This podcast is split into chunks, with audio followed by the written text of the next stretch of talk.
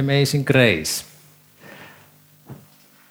Virttä, eli armo suuri ihmeinen virta pidetään yhtenä maailman laajimmin levinneenä virtenä. Ja tuon virren kirjoitti semmoinen mies nimeltään kuin John Newton. Hänen äitinsä kuoli, kun hän oli seitsemän vuoden ikäinen, ja sitten hän joutui töihin laivapojaksi.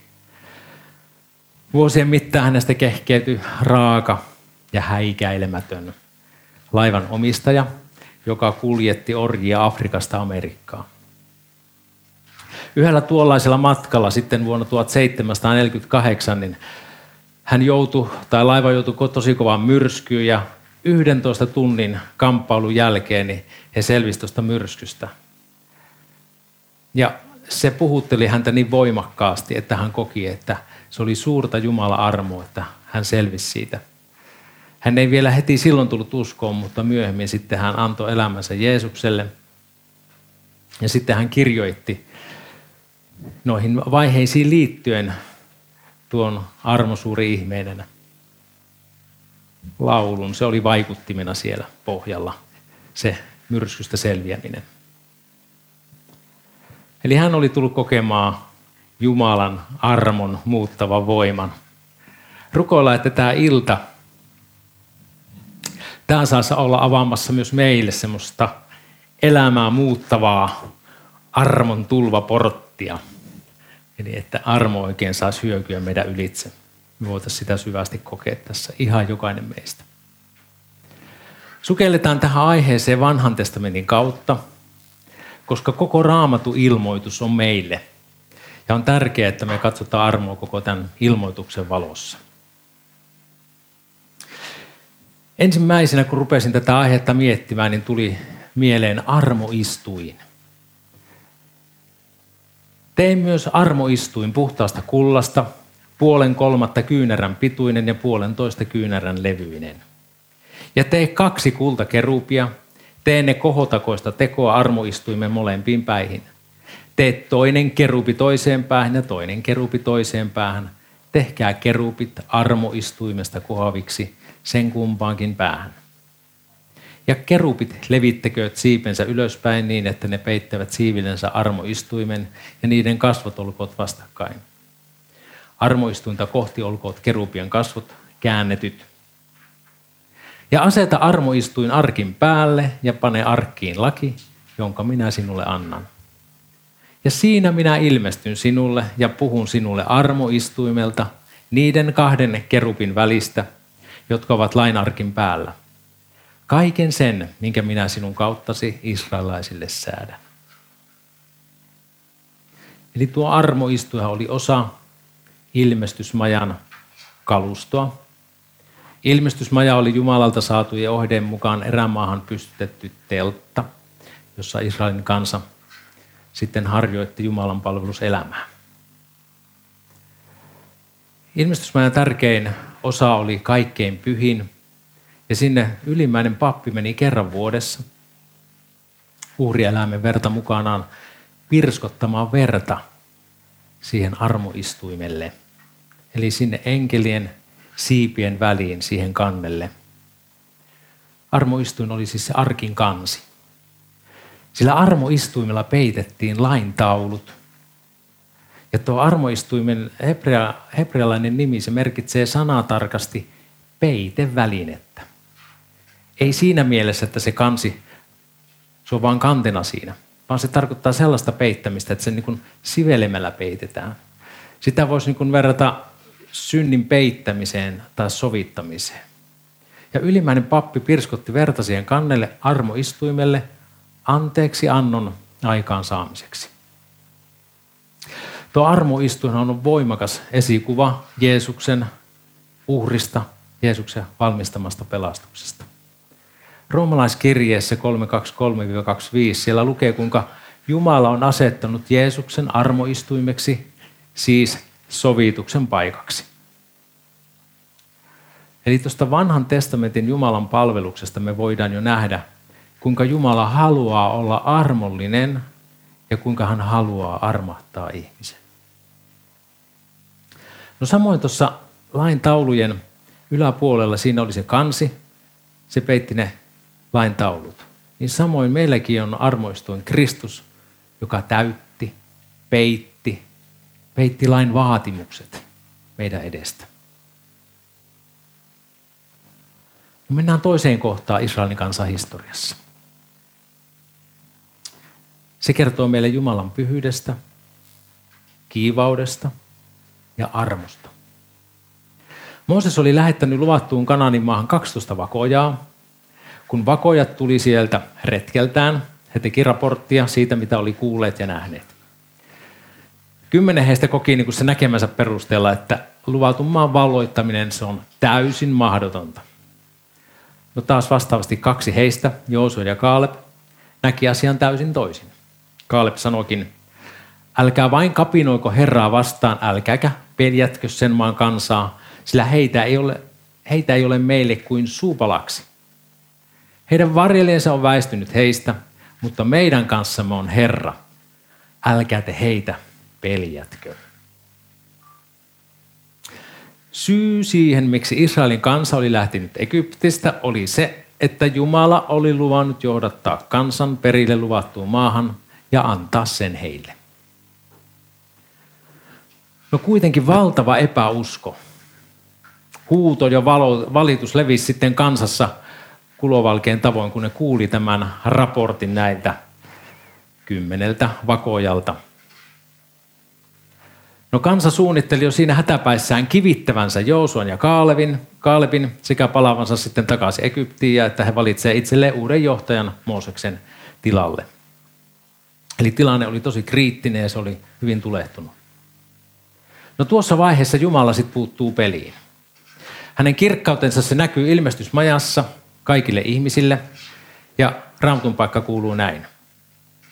Ja Herra sanoi Moosekselle, Kuinka kauan tämä kansa pitää minua pilkkanaan, eikä usko minuun? Huolimatta kaikista tunnusteoista, jotka minä olen tehnyt sen keskuudessa. Minä tuhoan sen rutolla ja hävitän sen perin juurin, mutta sinusta minä teen suuremman ja väkevämmän kansan kuin se on. Eli Mooses kävi keskustella Jumalan kanssa vedoten Jumalan omiin sanoihin. Osoittautukoon nyt sinun suuri voimasi, Herra, niin kuin olet puhunut sanoen. Herra on pitkämielinen ja suuri armossa. Hän antaa anteeksi pahat teot ja rikokset, mutta ei jätä niitä rankaisematta, vaan kostaa isien pahat teot lapsille kolmanteen ja neljänteen polveen. Anna siis anteeksi tämän kansan pahat teot suuressa armossasi, niin kuin sinä ennenkin olet anteeksi antanut tälle kansalle, Egyptistä tänne saakka. Ja Herra vastasi, minä annan anteeksi niin kuin sinä olet anonut.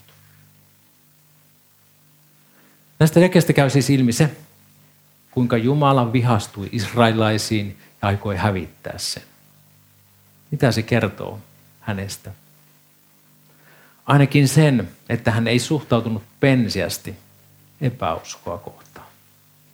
Tuo epäusko, epäusko oli suuri epäluottamuksen osoitus Herraa kohtaan ja se sai hänen vihansa puhkeamaan. No Mooses nousee puolustamaan kansaa ja vetoaa Jumalan pitkämielisyyteen, suureen armoon, siihen, mitä Jumala on itsestään ilmoittanut ja sanonut. No mulla itsellä tästä nousi sellainen ajatus ja kysymys, että onko Jumala noin äkkipikainen? Saattaisi suutuspäissään tehdä jotain harkitsematonta. Oliko se asia niin? Jumala oli tuossa vaiheessa osoittanut Israel, israelilaisille monin eri tavoin voimansa ja huolenpitonsa. Muistetaan Egyptin vitsaukset, kansan säästäminen niistä, egyptiläisten hukuttaminen punaiseen mereen, mannaa taivaasta, jolla kansan ruokahuolto oli järjestetty jokaiselle päivälle, tuohon mennessä ehkä noin parin kolmen vuoden ajan oli saanut raikasta vettä pilaantuneesta lähteestä. Oli saanut lihaa mielin määrin keskellä erämaata. Oli saaneet vettä kalliosta. Monia asioita, mitä oli tapahtunut. Oli monia todisteita siitä, kuinka voimallinen Jumala heillä on. No tämä edellä kertomaa taustaa vasten, niin, niin, niin Jumalan aikomus tuomita kansa, niin ei se ollut varmasti mitenkään äkkipikaistuksissa lausuttu. Joka tapaukset on Jumalan tuomio edessä, niin Mooses puolusti kansaa ja vetosi Jumalan omiin sanoihin. Ja Jumalan, ää, Mooseksen pyynnöstä Jumala päätti antaa anteeksi kansalle. Eli Jumala on kärsivällinen ja armollinen niitä kohtaa, jotka turvaa häneen. Mutta hän myös rankaisee syyllistä. Tuon raamatun, raamatun kokonaisilmoituksen valossa mä tulkitsen tuon lasten isien pahoista teoista vastaamisen seuraavasti. Kun sinä sanotaan, kuinka hän tuomitsee kolmanteen ja neljänteen polveen lapsia. Niin, niin tulkitsen sen niin, että synnin tekemisellä sillä on aina seuraus. Jos syntiä, rikkomusta ei tunnusteta ja saada anteeksi, sitä pidemmälle sen seuraukset vaikuttaa tuleviin sukupolviin asti. Synti on pohjimmiltaan epäuskoa Jumalaan ja se erottaa ihmisen hänestä. Synnin palkka on edelleen kuolema. Synnin palkan ja tuomion niin ihminen kuin kansakuntakin voi välttää, kun tulee sisälle Jumalan armoa. Ja Jumala tarjoaa vieläkin armoaan ja rakkauttaan tänä päivänä meille, niin yksilöinä kuin kansakuntana.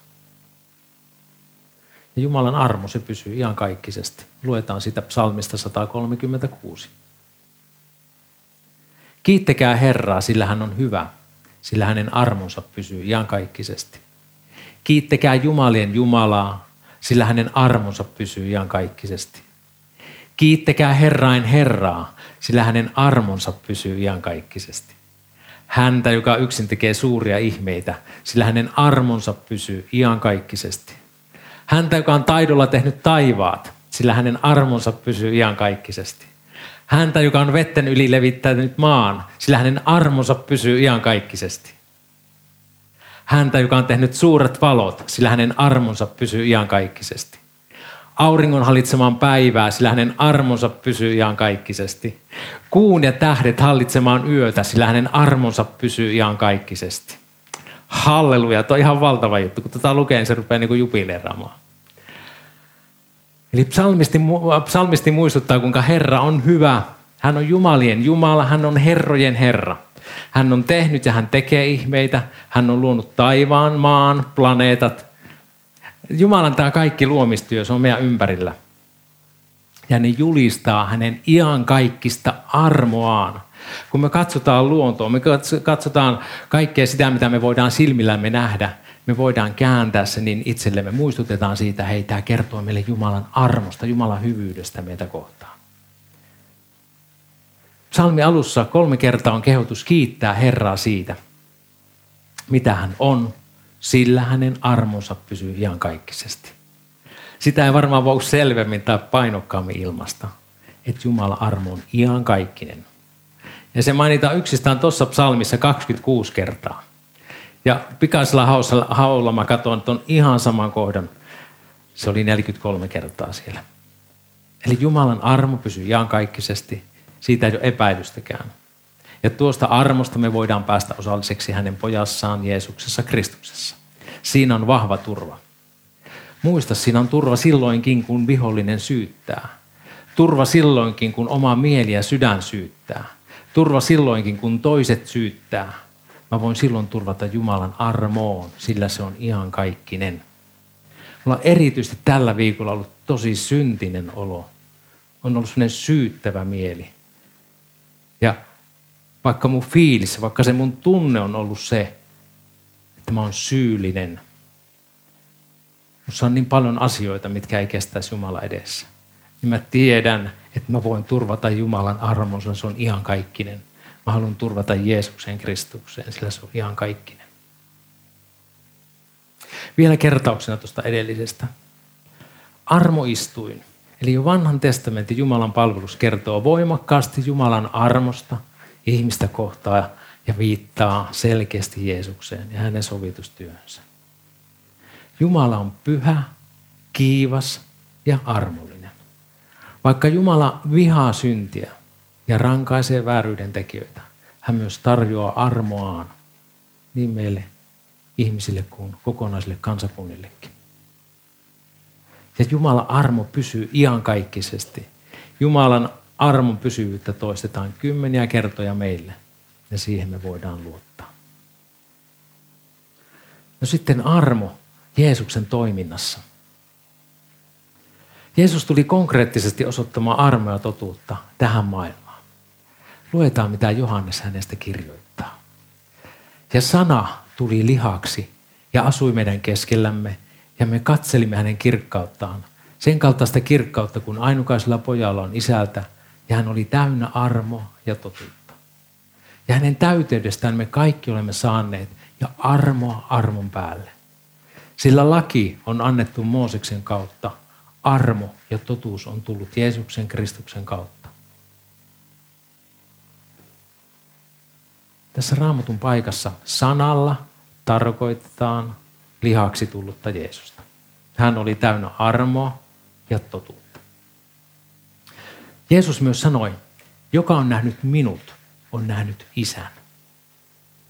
Jeesuksen elämä ja toiminta on Jumalan elämää ja Jumalan toimintaa. No millainen Jeesus oli? Miten hän toimi olle samaan päällä? Millainen oli Jeesuksen suhtautuminen sairaisiin tai synnin kanssa kamppaileviin tai sitten mielestään hyviin ihmisiin? Sillä oli suuri, suuri ero, miten Jeesus suhtautui. Luetaan kolme eri tilannetta todistusta. Todistusta tilannetta Jeesuksen elämästä.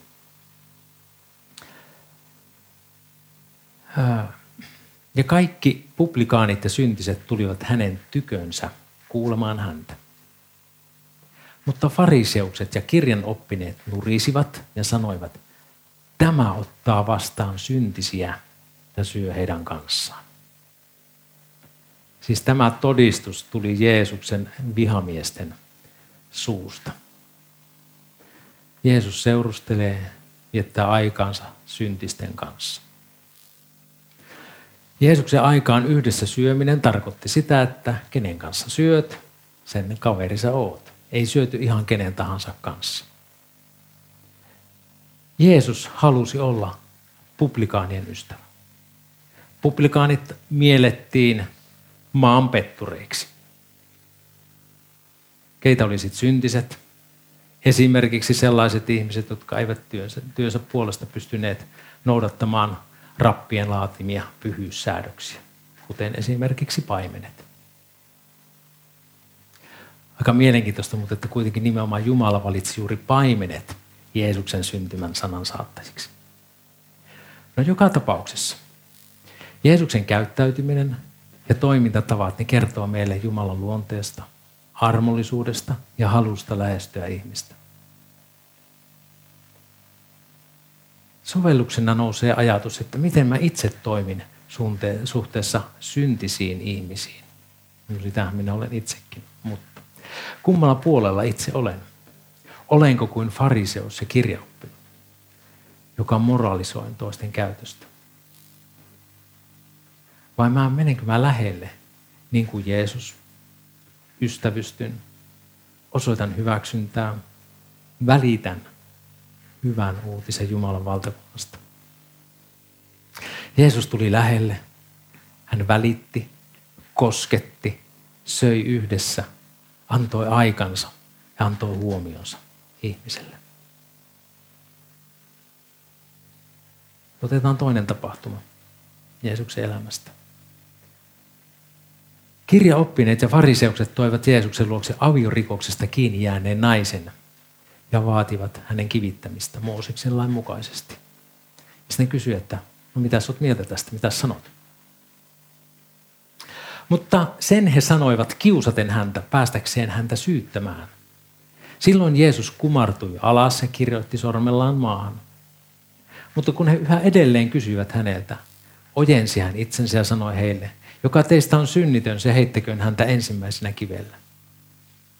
Ja taas hän kumartui alas ja kirjoitti maahan. Ja kun he tämän kuulivat ja heidän omatuntonsa todisti heidät syyllisiksi, menivät he pois toinen toisensa perästä, vanhimmasta alkaen viimeiseen asti. Ja siihen jäi ainoastaan Jeesus sekä nainen, joka seisoi hänen edessään. Ja kun Jeesus ojensi itsensä, eikä nähnyt ketään muuta kuin naisen, sanoi hän hänelle, nainen, missä ne ovat sinun syytteesi? Eikö kukaan ole sinua tuomittu? Hän vastasi, Herra, ei kukaan. Niin Jeesus sanoi hänelle, en minäkään sinua tuomitse. Mene, äläkkä tästä edes enää syntiä tee. Jeesus oli tuossa tilanteessa keskellä valtapeliä, jossa hengellinen johtajisto yritti saada hänet satimeen keinolla millä hyvänsä. Aviorikoksesta kiinni otettu nainen oli pelinappula heille. Keskitytään nyt kuitenkin vain siihen, miten Jeesus kohtasi tuon naisen tuossa tilanteessa. Eli nainen oli langennut aviorikokseen vieraan miehen kanssa. Voidaan kysyä, että missä oli aviorikoksen toinen osapuoli. Lähtökohtaisesti tuo tilanne oli jo epäreilu. No sitä ei kuitenkaan syyttää tässä tuoneet millään tavoin esiin. Nainen oli syyllinen, syytetty, puolustuskyvytön, häväisty. Hänellä ei ollut ihmisarvoa enää syyttäjensä edessä. Hänestä ei puhuttu persoonana, vaan hänestä käytettiin nimitystä tuollainen. Nainen oli halveksittu, hyljätty, ja Mooseksen lain mukaan hänelle todellakin, hän olisi todellakin ansainnut kuoleman rangaistuksen. Ja nyt tässä tilanteessa nainen kohtaa Jeesuksen. Jumalan, joka on täynnä armo ja totuutta. Totuus on se, että hän oli rikkonut omaa aviomiestään vastaan. Samalla hän oli rikkonut Jumala antamia lakeja vastaan. Ei hän voinut puolustella millään itseään.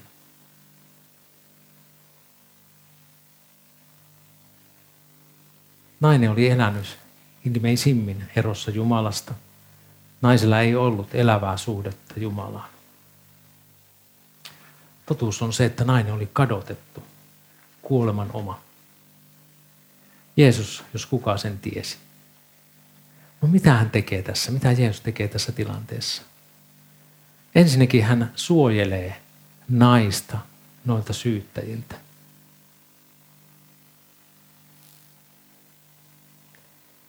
Se on minusta jotenkin tosi koskettavaa. Jeesus suojelee syyttäjiltä.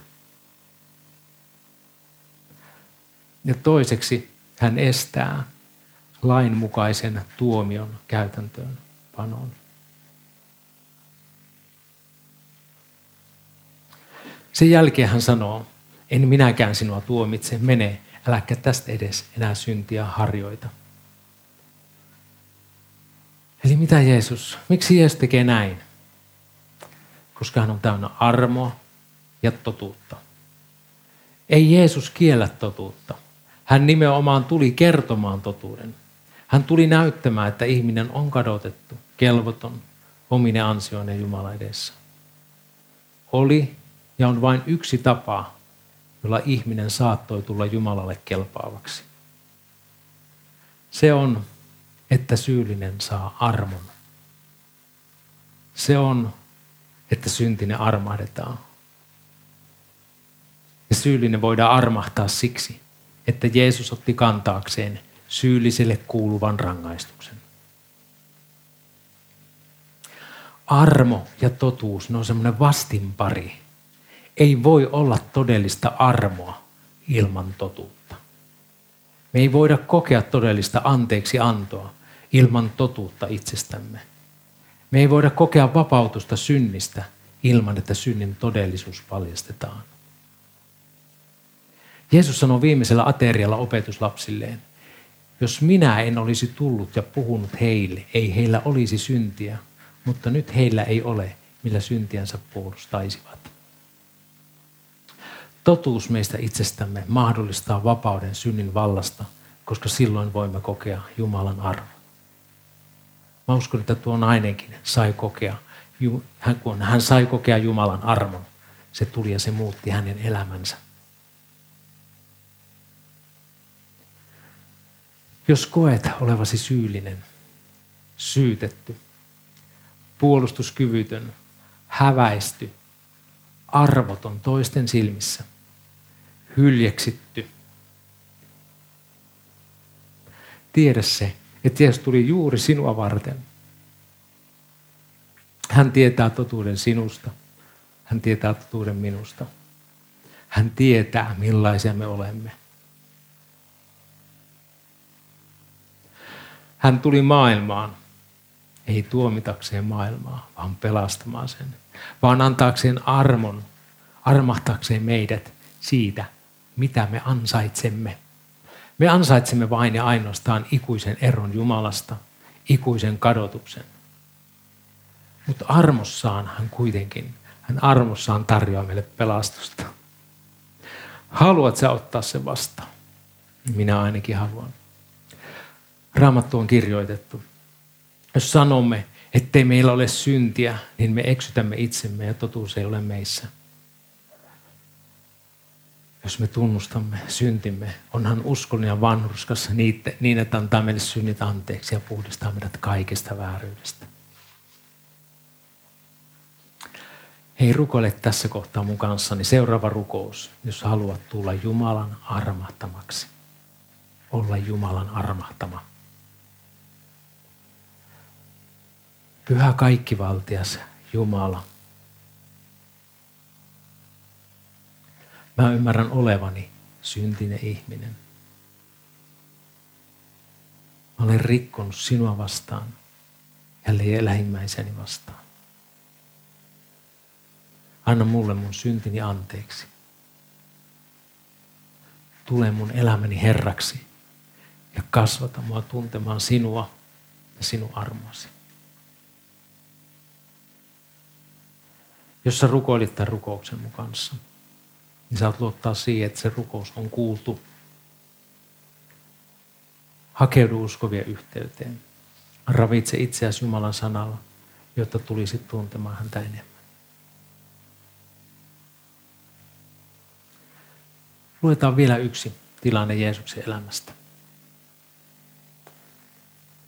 Jeesus puhuu tässä kirjan oppineille ja fariseuksille, heille, jotka mielestään edivät tai ainakin pyrkivät Jumalan tahdon ja lakien mukaisesti elämään. Voi teitä, kirjan oppineet ja fariseukset, te ulkokullatut, kun te annatte kymmenykset mintuista ja tilleistä ja kuminoista, mutta jätätte sikseen sen, mikä laissa on tärkeintä, oikeuden ja laupeuden ja uskollisuuden. Näitä teidän tulisi noudattaa, eikä noitakaan sikseen jättää. Te sokeat taluttajat, jotka siivilöitte hyttysen, mutta nielette kamelin. Voi teitä, kirjanoppineet ja fariseukset, te ulkokullatut, kun te puhdistatte mallien ja vadin ulkopuolen, mutta sisältä ne on täynnä ryöstöä ja hillittömyyttä. Sinä sokea fariseus, puhdista ensin maljan sisus, että sen ulkopuolikin tulisi puhtaaksi. No Jeesuksen sanat on kyllä tosi kovia ja on tosi armottomia. Tuntuu niin, että tukka lähtee, kun noita lukee. Voi vaan kuvita, mikä se tilanne on. Tuo itse asiassa tuo koko äh, 23. luku tuosta Matteuksen evankeliumista, on paljon pidempi vielä tuo, kun Jeesus niin sanotusti ripittää näitä fariseuksia kirjaoppineita. No Jeesuksen sanat, ne on armottomia, armottomille. Ne on kovia ja ne on viiltäviä. Kovia viiltäviä niille, jotka ei halunneet kohdata totuutta itsestään. Ajatteli, kirjaoppineet tunsi Jumalan lain ja säädökset. Kuitenkin he olivat hänestä kaukana. Päällepäin elämä näytti ehkä hyvältä, mutta sisin motiivit ei ollut puhtaat. Se, mihin Jumalan lait ja säädökset tähtäsi, niin se jäi saavuttamatta. Mikä se oli se tavoite? Se oli tuossa, kun mä äsken luin. Oikeus, laupeus ja uskollisuus.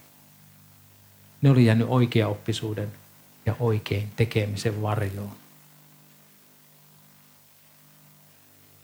Kun mä luin näitä tässä aamulla näitä jakeita, mä jotenkin koin, että se oli tavallaan se kävi hyvin kohti.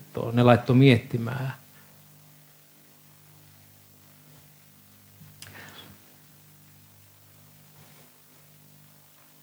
Millaista on mun kristillisyyteni? Jeesus näkee mun sydämeni. Hän tietää mun vaikuttimet. Mä kysyn itseltäni ja kysyn myös sinulta.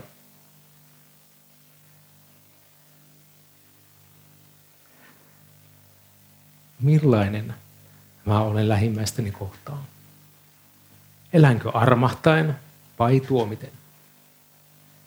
Miten oikeus näkyy mun elämässäni? Miten laupeus näkyy mun elämässäni ja mun valinnoissani? Miten uskollisuus näkyy mun elämässäni? Mä tiedän sen. Niin minä kuin me kaikki. Me ollaan täysin riippuvaisia Jumalan armosta. Silloin, jos ja kun se sana käy kohti, kun nämä sanat käy kohti, mä tiedän, mä voin muuta tehdä. Tässä on aika väärin sanottu, jos mä en voi muuta tehdä. Mä voin tehdä sen nimenomaan, että mä käännyn mun armahtajani puoleen, Jeesuksen puoleen ja pyydän, että hän armossaan saa muokata, muovata, saa pestä mun sydämeni niin, että mun motiivini, mun ajatukseni, ne voi olla oikeita, ne voi olla Jumalan tahdon mukaisia.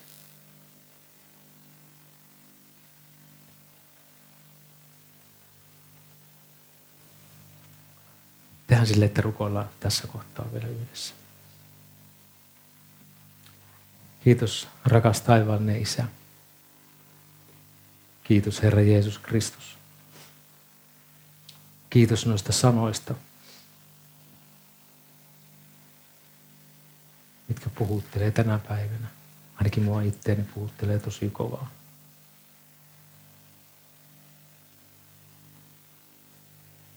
Kiitos Jeesus siitä, että totuus tekee vapaaksi. Totuus siitä, mitä minä olen, mitä me ollaan sun edessäsi. Kiitos Jeesus, että ei terveet tarvitse parantajaa, vaan sairaat. Kiitos, että sä et ole tullut kutsua vanhurskaita, vaan syntisiä. Kiitos, että me saadaan tulla sun eteesi pyytää. Ole minulle syntisille armollinen. Anna mulle mun syntini anteeksi. Tule ja muuta mun elämäni niin, että se saa olla sopusoinnussa sun elämäsi kanssa. Että mun sydän voisi sykkiä samassa tahdissa sinun sydämesi kanssa. Niin, että mä voisin kohdella lähimmäisiäni arvostaen, rakastaen, armollisesti ja kunnioittaen. Mutta myös pysyen totuudessa, myymättä totuutta. Niin, että totuus saa tehdä vapaaksi sun armoskautta. Kiitos, että jäät siunaamaan meitä, Isä, tässä Jeesuksen nimessä. Amen. Mä vielä otan kertauksena edellisestä. Eli Jeesus tuli konkreettisesti osoittamaan armoa ja totuutta tähän maailmaan. Jeesus on kiinnostunut syntisistä ihmisistä. Hän Jeesus tuli lähelle ihmistä. Välitti, kosketti, söi, söi yhdessä, antoi aikaansa ja huomionta. Ja totuus vapauttaa. Totuus meistä itsestämme mahdollistaa vapauden synnin vallasta, koska silloin me voidaan kokea aidosti Jumalan armo. Jeesus on kylläkin armoton armottomalle, mutta sille, joka jää, tai lähinnä sille, joka jää armottomuuteensa. Mutta me, meidän ei tarvitse jäädä siihen, vaan me voidaan elää armosta ja välittää armoa myös eteenpäin.